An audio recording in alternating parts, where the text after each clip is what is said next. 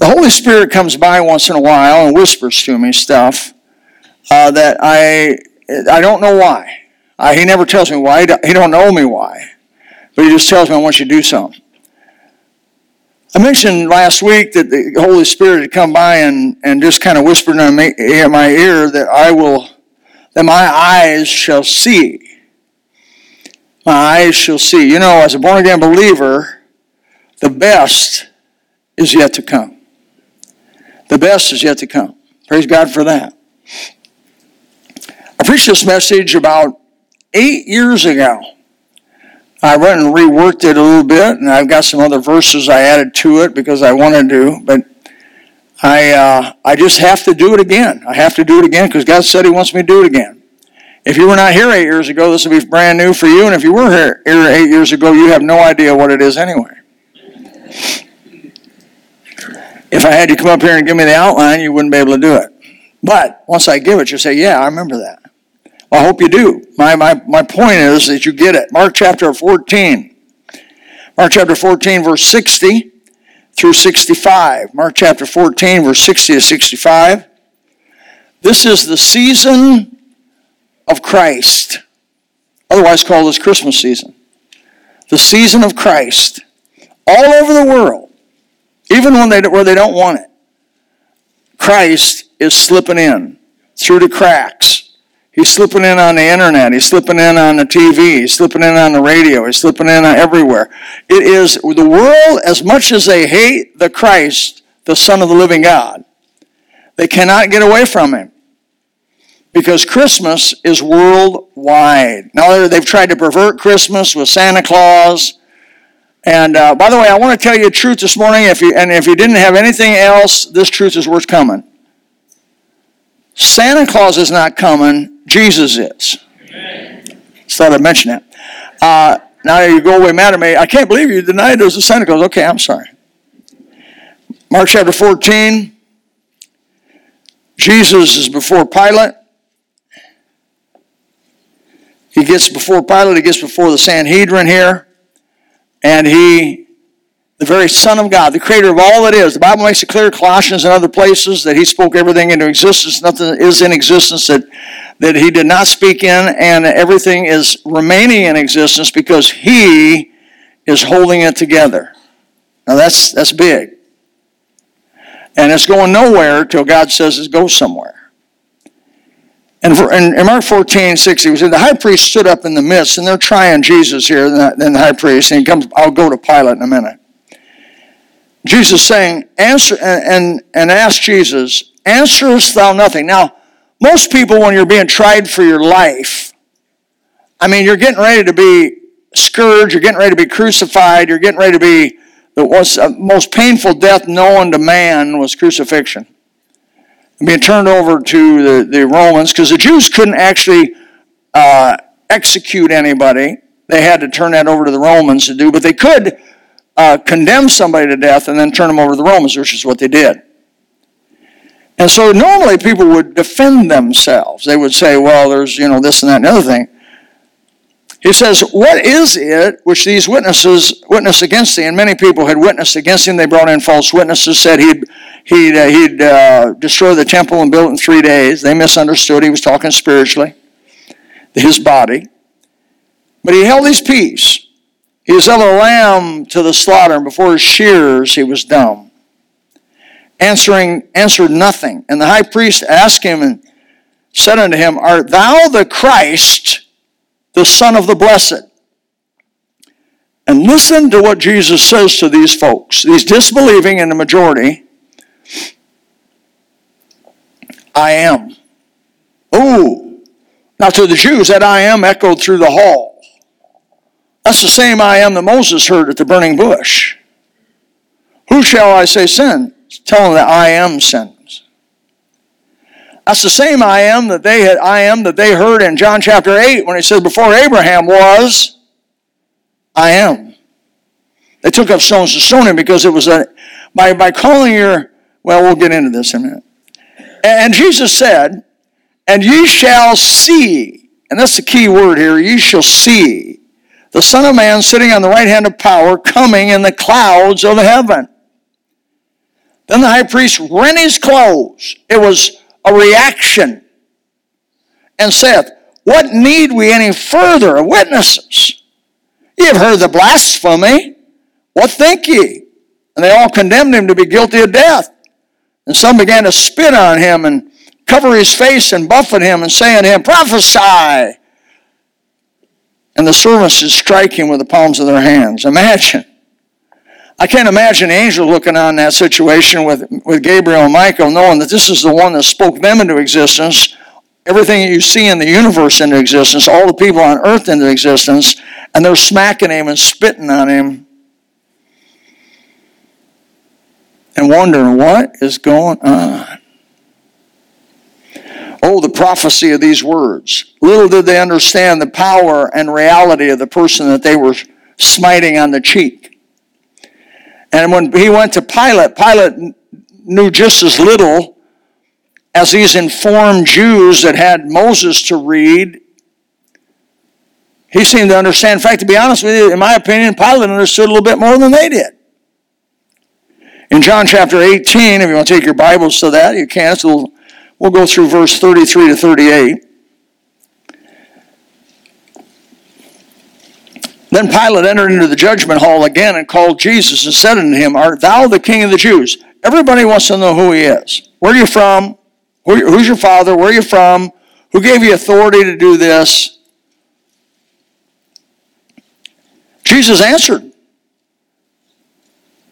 Sayest thou this of thyself, or did others tell it unto thee? Pilate answered, Am I a Jew? Thine own nation and chief priests have delivered thee unto me, and what hast thou done? And this is amazing that Jesus would say such a thorough answer to a Gentile, wicked Gentile Roman ruler that had been so cruel in his life. My kingdom is not of this world. If my kingdom were of this world, then would my servants fight, that I should not be delivered to the Jews. But now is my kingdom not from hence. And Pilate therefore said unto him, Art thou a king then?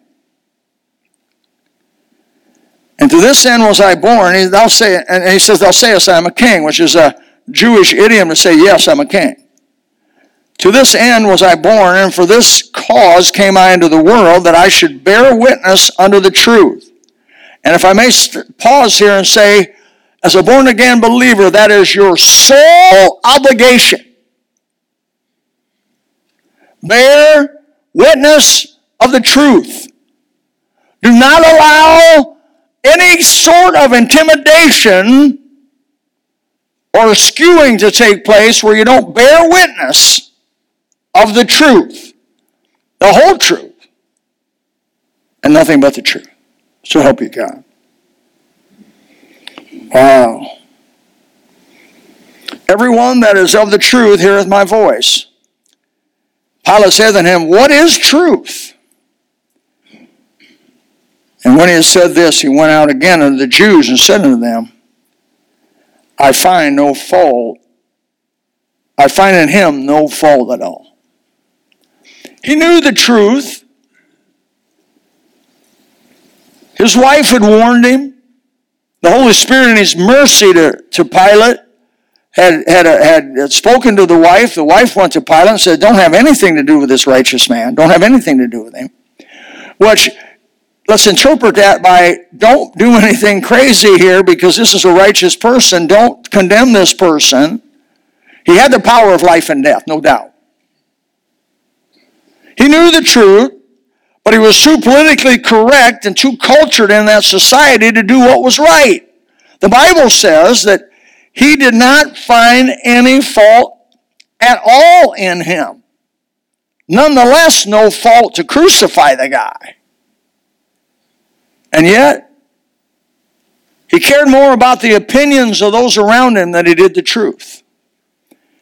He cared more about the political ramifications because the Jews said, well, if you let him be a king, then we're going to tell Caesar because you know there's only one king, and that's Caesar. And he cared about what was going to go back to Caesar, going to go back through the political chain, and maybe his career wouldn't come out the way he thought it was supposed to. And he, all those thoughts surely were going through the man's mind. He understood the political system of his moment.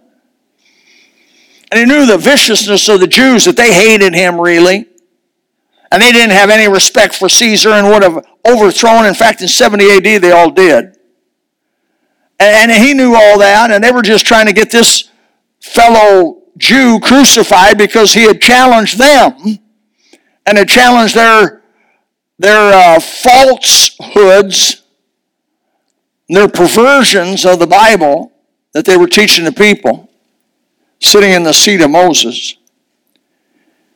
It was all about pleasing the crowd to this man called Pilate.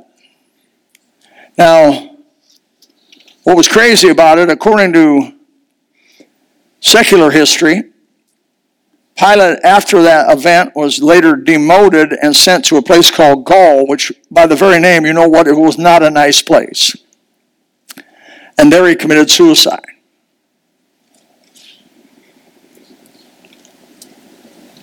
What's involved in these three short words that Jesus said to the Jewish Sanhedrin that was trying him, ye shall see.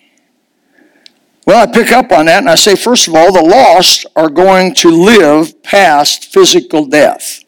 I'm talking about those who know not Christ as their personal Savior. Now, I know there's all kinds of cults and all kinds of contradictions out there. They want to say when you die, you die like a dog, and I don't know how they know how a dog dies, but they think a dog dies and ceases to exist and he becomes like he was before he was born.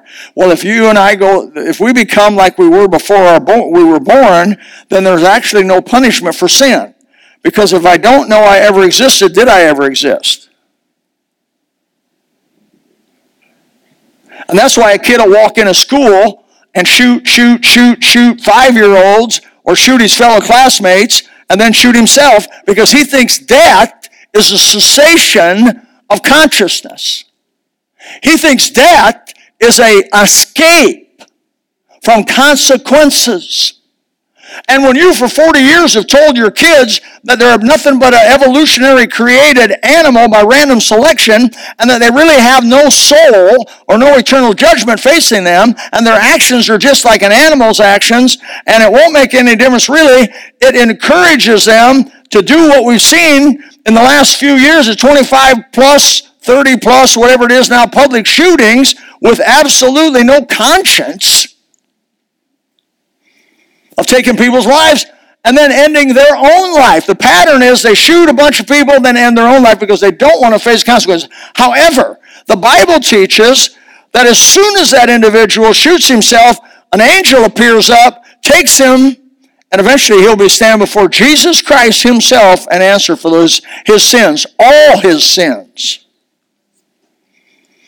And instead of his situation getting better, it's going to be far, far worse than he even could imagine.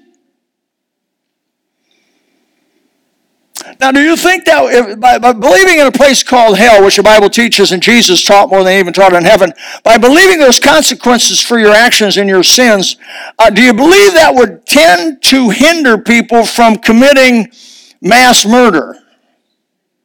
Well, let me tell you, when the gospel had its reign and its and its its power and influence in the 50s and 60s when I was raised up as a teenager, we had guns in the back of our pickup truck and we would go to school with them loaded, locked and loaded in the back of the window, maybe two guns, maybe two a rifle and a shotgun, and we'd have them in a pickup truck in the school parking lot.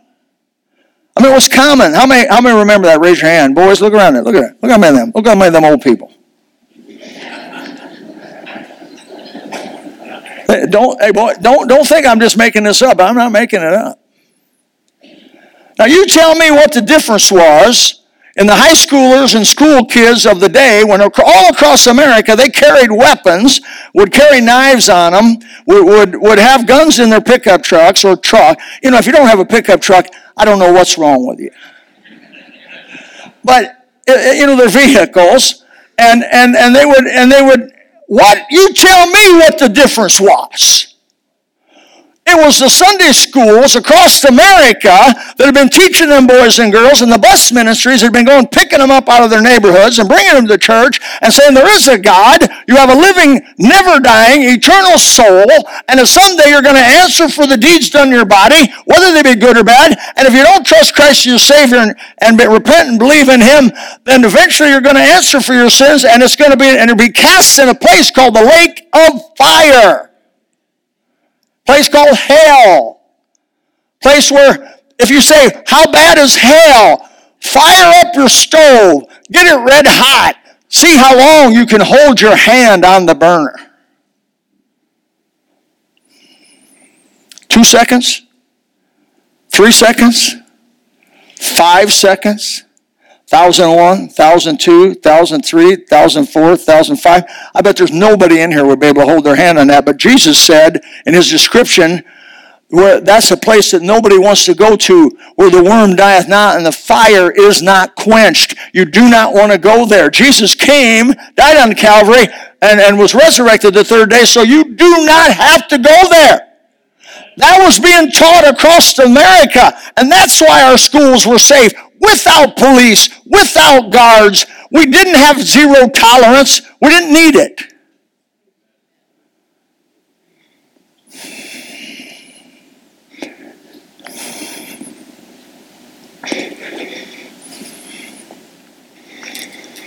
The lost are going to have consciousness beyond death. That was over 2,000 years, almost 2,000 years ago, Jesus said those words to them. You shall see the Son of Man coming. And it's still future. All these people around this situation we read are long dead, long dead. Their bones are turned to dust. But that's not them. Their soul is alive and well this morning. They've been conscious every moment of time since they died. The common belief that all things stop, they're not conscious, is false, according to the one that died and was buried and rose again, that conquered death. You, they will see that, that, that assumes you have ability, you have eyes. I mean, maybe we don't have to have eyes to see, okay?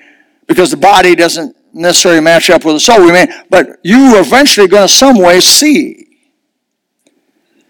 We secondly learn the lost are going to be conscious past long after the physical death. We just talked about that. Every human born in this world will never cease, never cease to be conscious. Death is not a seesaw; it's a cease all. You get that? Not seesaw, cease all. It is not a place to hide from God. Death is not a place, let me just make it clear this morning for anybody that will even think about suicide. Suicide is nothing more than going through a door and facing God. People have come to me and said, Preacher, I think about killing myself. I said, Well, if you do that, it is, it is like giving the finger to God just before you die. I wouldn't want to do that.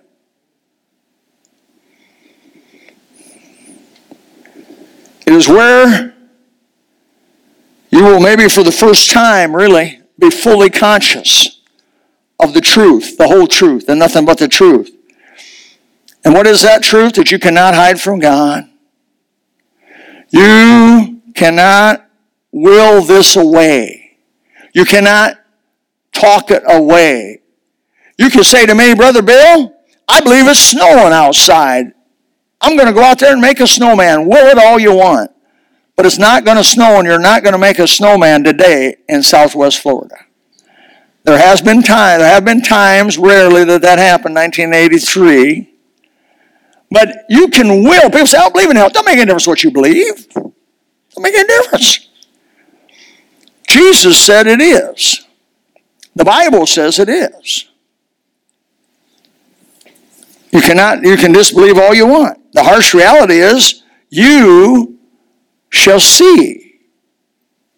The lost are going to understand and acknowledge what is right eventually, and in the reality of it all, in the end of their, in the, in, in the before they're placed and judged for their sin. The Bible says that wherefore God hath also highly exalted him and given him a name which is above every name. Talk about Jesus. That at the name of Jesus, every knee should bow and every tongue should confess. Everyone. Wow. There won't be one exception that Jesus Christ is Lord to the glory of God the Father. There will be not one exception. Hitler will confess Jesus is the Christ the, the wild and crazy, most crazy atheists will bow on their knee and confess, Jesus, you are Lord. The, the mass murderer who is, is, hates everyone will bow on his knee and confess humbly that Jesus is Lord. I'm going to tell you this and warn you, heads up, better to confess him as Lord this side of death. This side of death, the invitation's open. Whosoever will may come. You can come and get saved today. All, come, all you that labor and heavy laden, I'll give you rest. The invitation's open this morning. You're alive. You can hear me. You have reasoning. You understand. You can be saved today. When death happens, the gate is closed, and you are then judged for the deeds done in your body, whether they be good or bad. Do you know after death there will, not be one disbeliever? All belief will be gone. The Bible says in James, even the demons believe and tremble, what I'm talking about right now. The demons believe and tremble. The de- demons, remember, if you look, go through the Gospels, remember when the demons saw Jesus? What was their posture? What was their, what was their demeanor? Uh, they, they fell on their, they felt, they were, they were in a, a humble, worshipful uh, state uh, now these are not these, these are powerful beings that had control over the humans that they were in and, and destroying their life. But the Gadarene maniac, who, who nobody even would, would want to go where he was at because he was so vicious and so he bowed on his knee. Have, have you come to torment me before the time? Bible says the demons believe. Now that kind of faith is not going to save them because it's too late for them. But it's not too late for you. You can be saved today. You can know Christ your Savior today. Your repentance and faith in Christ will deliver you from the judgment of your sin. Why? Because Jesus, when he shed his blood on that old rugged cross, paid for our sins. That's what the Bible says. For God so loved the world, he gave his only begotten Son, whosoever believeth in him should not perish, but have everlasting life. It's a promise. The lost are going to mourn as never before on the other side of death when they see. When they see. In Luke chapter 13, a warning Jesus gives, he says, There shall be weeping and gnashing of teeth when ye shall see Abraham and Isaac and Jacob and all the prophets in the kingdom of God, and you yourselves thrust out. Matthew 24 30 says, And then shall appear the sign of the Son of Man in heaven. And then shall all the tribes of the earth mourn, and they, and they shall see the Son of Man coming in clouds of heaven with power and great glory. In the book of Zechariah, he says, I'll pour out upon the house of David, upon the inhabitants of Jerusalem, the spirit of grace and supplications. And they shall look upon me whom they have pierced and they shall mourn for him as one mourneth for his only son. And he shall be in bitterness for him as one has bitterness for his firstborn. In Revelation chapter 1, verse 7, it comes in alongside Zechariah 12:10 says, Behold, he cometh with clouds, and every eye shall see him, and they also which pierced him. That is parallel with Zechariah 12:10. Because some people will say, they shall look at him, and they're talking about the actual Roman soldiers who pierced him. But according to Revelation 1 7, Zechariah 12 10, who he's talking about is not just the Jews who delivered him over to be crucified, it's talking about the soldiers who had the hammer and the nail and put it through his hands and put it through his feet. They themselves will understand this indeed was not just an average person being crucified, which they understood that part, but it was the Christ, the very Son of the living God.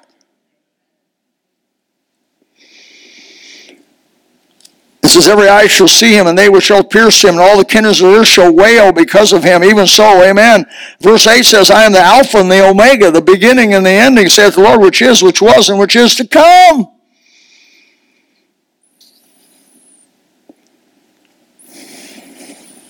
How can someone that's been dead for, well, coming up on 2,000 years have understanding to know and emotion to wail? Think about it. How can they have emotion to wail when they see him whom they have pierced? The Bible says they're going to gnash their teeth and wail. Why? Because what's coming on them. Also, the thought that they missed it. They miss so great salvation. That's just really half the story. The Bible says the saved shall see it too. The saved people are going to see it. 1 John 3 2, beloved, now, now are we the sons of God, and it shall not yet appear what we shall be. For we know that when he shall appear, we shall be like him, for we shall see him as he is. But it won't be a seeing of dread, a seeing of wailing and gnashing of teeth. It'll be a seeing, a seeing of joy. As Peter says, unspeakable and full of glory when we see Jesus. There's songs written about all that. When I go to heaven, you know, I'm going to see Abraham, I'm going to see Isaac, I'm going to see Jacob, but let me see Jesus. Let me see Jesus who died for me. Amen?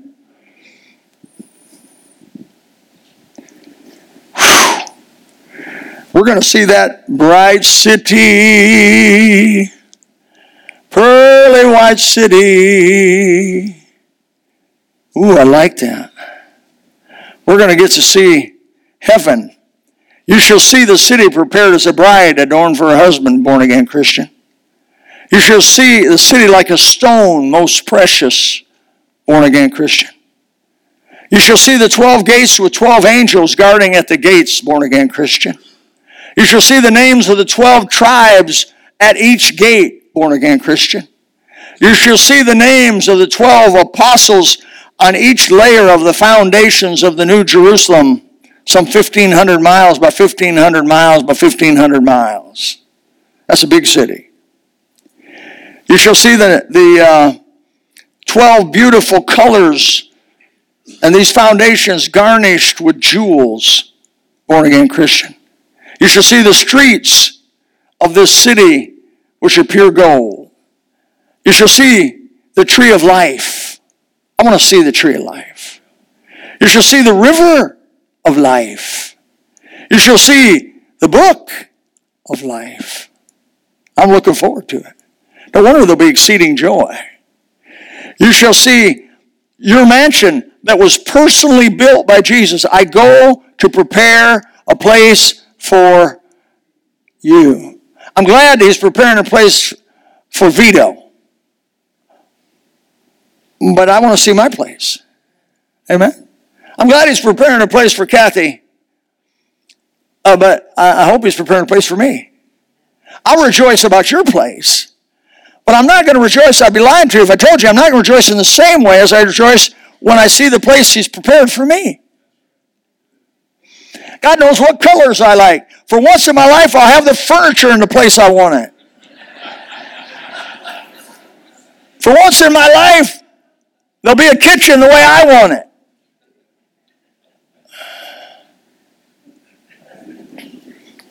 You shall see the 12 kinds of fruit every month bearing a different fruit in its season. You shall see the cherubims and seraphims and the throne of God and Michael and Gabriel. Be able to shake hands with Michael and Gabriel. Uh, you'll see your fellow brothers. I believe we'll see our fellow brothers and sisters in Christ. You'll see what it means to have eternal life.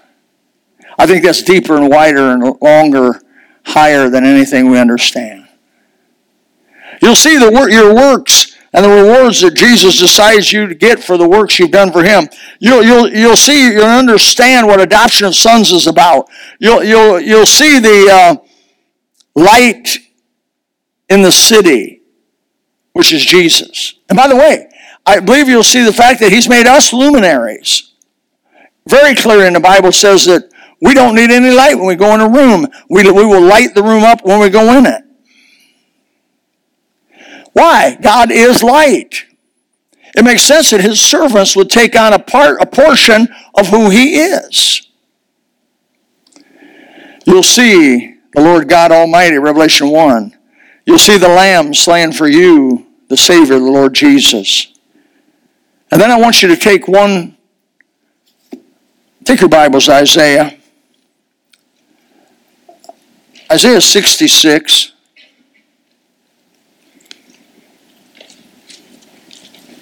That's just before Jeremiah, if you get close. Isaiah 66. I thought about this the other day. I'm, I put this in here. Isaiah 66, verse 23, 24. The last two verses of the book Isaiah. Isaiah is, I can't even go into what Isaiah is. 66 books in the Bible. There's 66 chapters in Isaiah. The center of Isaiah is the center of the Bible. There's just a whole bunch about Isaiah that's very unique and special. Last two verses, he says something strange to me. It shall come to pass that one that from one new moon to another, and from one Sabbath to another, shall all flesh come to worship before me, saith the Lord. And they shall go forth and look upon the carcasses of the men that have transgressed against me. And their worm shall not die, neither shall the fire be quenched, and they shall be an abhorring unto all flesh. That's where Jesus got Mark chapter 9, verse 42. It was from the Old Testament. When Jesus, the hardest place, the hardest place in the whole New Testament about hell and the warning of hell is Mark chapter 9. I believe it's verse 42 and down. If that's where, it does not sound exactly like that.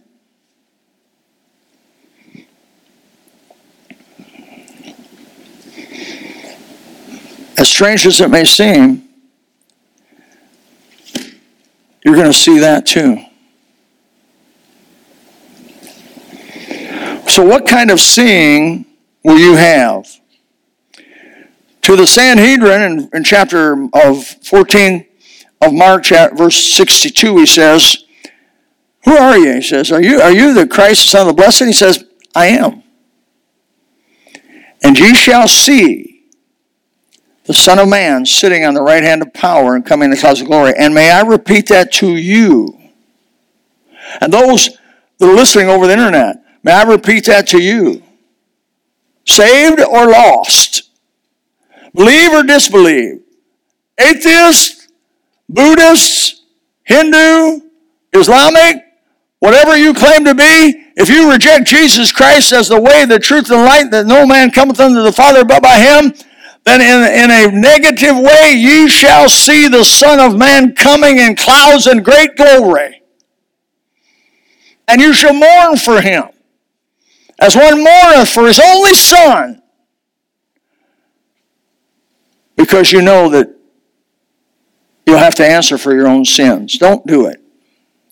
There's been enough warning, enough. But always people have said if you go to hell, you're going to have to go over Matthew, Mark, Luke, and John. Because God has placed a witness in the Word of God. He's placed a witness in what He's made.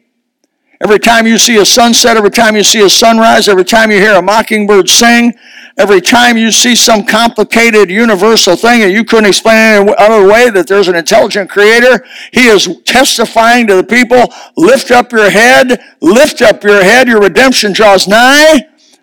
Believe on my son, Jesus Christ. Father, help us this morning. If you would like to know more about the Lord Jesus Christ, you may contact us at the church website, gospelbaptistchurch.com, or you can go to Facebook and type in Gospel Baptist Church, Bonita Springs, Florida.